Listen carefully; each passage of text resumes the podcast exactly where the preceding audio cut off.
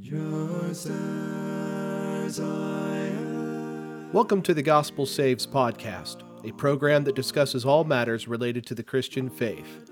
Please visit thegospelsaves.me. You can also visit The Gospel Saves on YouTube, Facebook, and Instagram.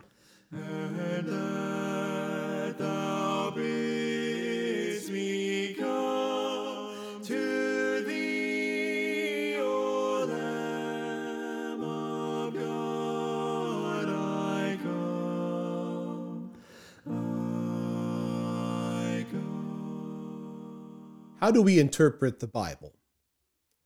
Paul tells the evangelist Timothy in 2 Timothy 2:15, "Be diligent to present yourself approved to God, a worker who does not need to be ashamed, rightly dividing the word of truth."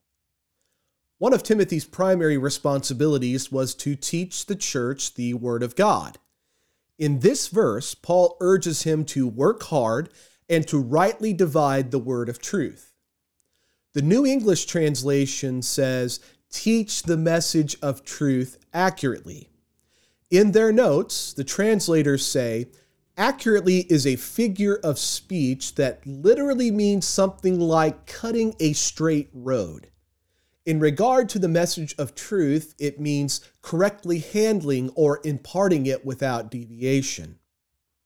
So, as one charged with teaching the Word of God, Timothy was to be very careful that he taught it accurately. But in order to teach the Word of God accurately, one must first understand what the Word of God says, which means one must know how to properly interpret the Word of God.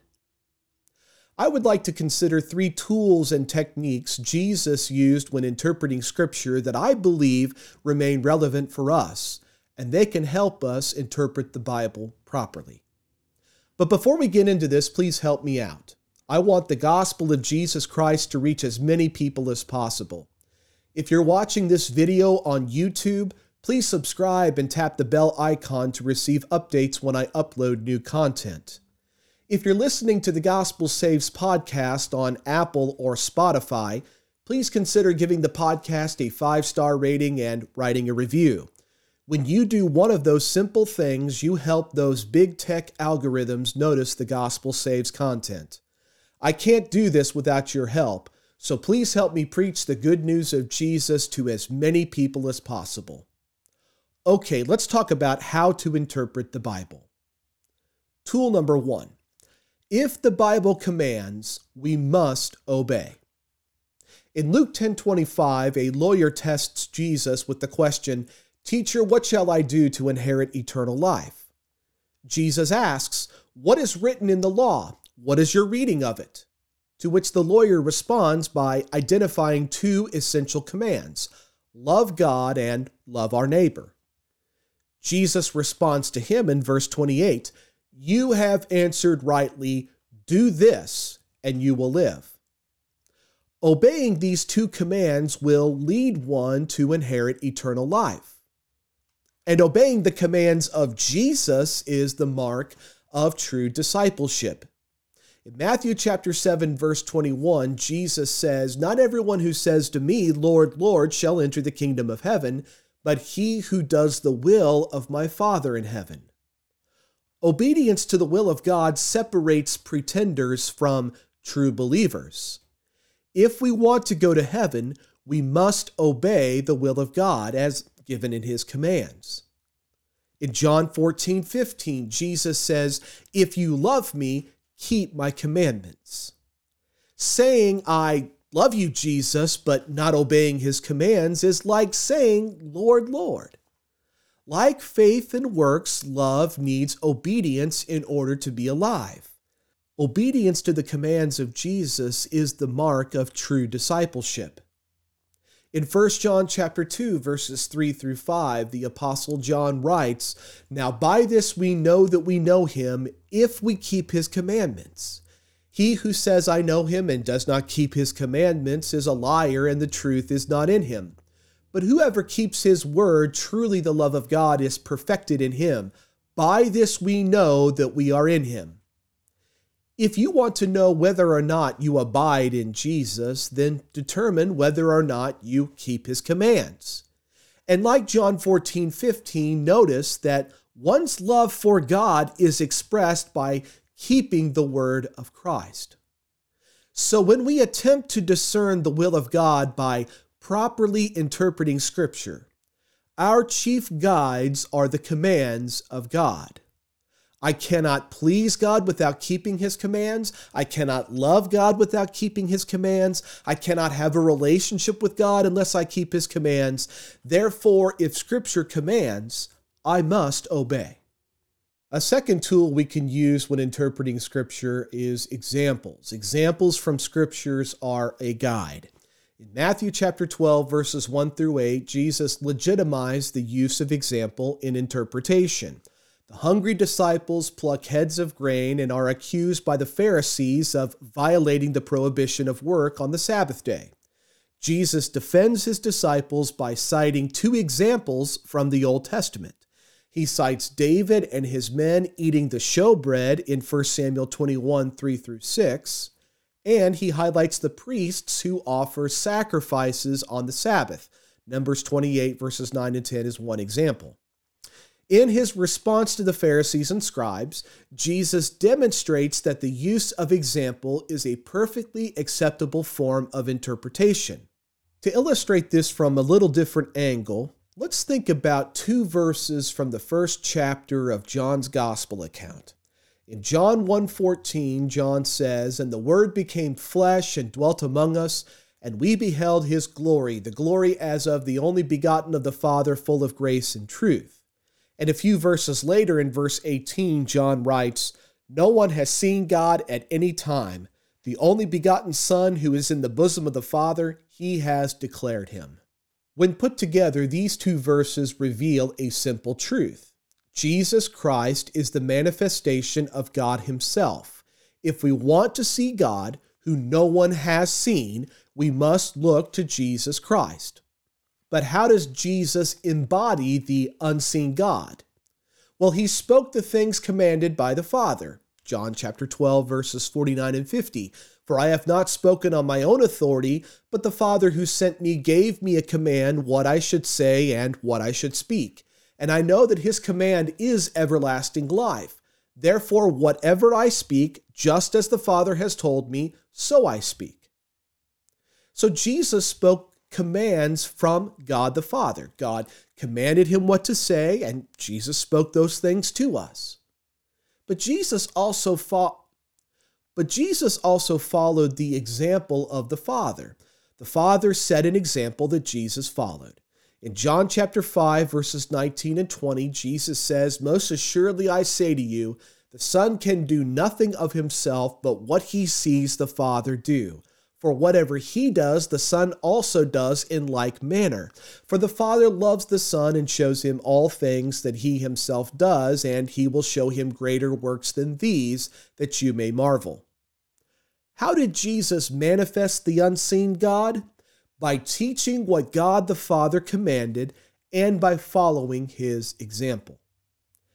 Pairing commands in Scripture with examples from Scripture seems to be a reasonable hermeneutic for properly understanding the Word of God.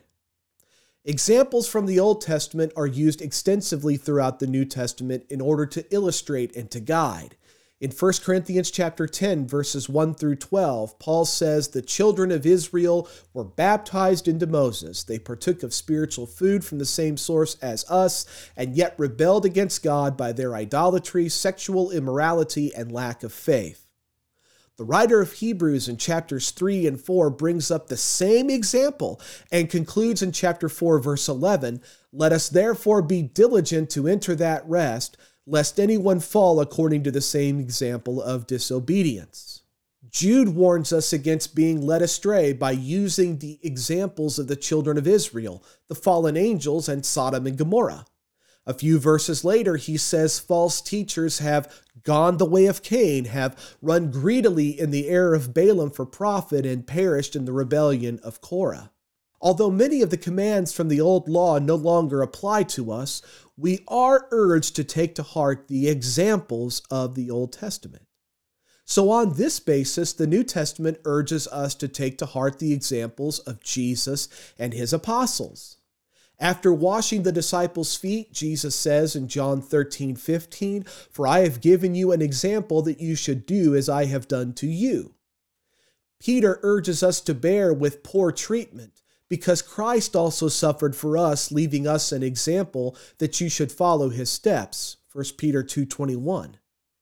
Paul and his companions earned their own living while living among the Thessalonians and did not accept help from the church, not because we do not have authority, but to make ourselves an example of how you should follow us. 2 Thessalonians 3 9. Using examples from Scripture as our guide means we are using Scripture in the way it was designed to be used. The final tool we can use in interpretation is inference. Jesus used inference when answering the hypothetical question of the Sadducees in Matthew 22, verses 23 through 33. As you may recall, the Sadducees floated a hypothetical scenario involving a man, his wife, and his seven brothers. If the man dies, his seven brothers marry his wife in succession upon the death of each one, and finally the wife dies. So, which man, the Sadducees ask, will her husband be in the resurrection? To answer, Jesus quotes Exodus 3 6 and chides the Sadducees for missing the meaning of I am. He says God is not the God of the dead, but of the living. What's fascinating about Jesus' interpretation is it requires inference. The Sadducees should have inferred Abraham, Isaac, and Jacob, though they were dead, were in fact alive because God uses the present tense. He does not say, I was the God of Abraham, implying that Abraham is dead and no longer alive. He says, I am the God of Abraham. In failing to draw out God's meaning, Jesus says these men are mistaken, not knowing the scriptures nor the power of God. To be clear, Jesus rebukes them for not drawing the right conclusion based on inference.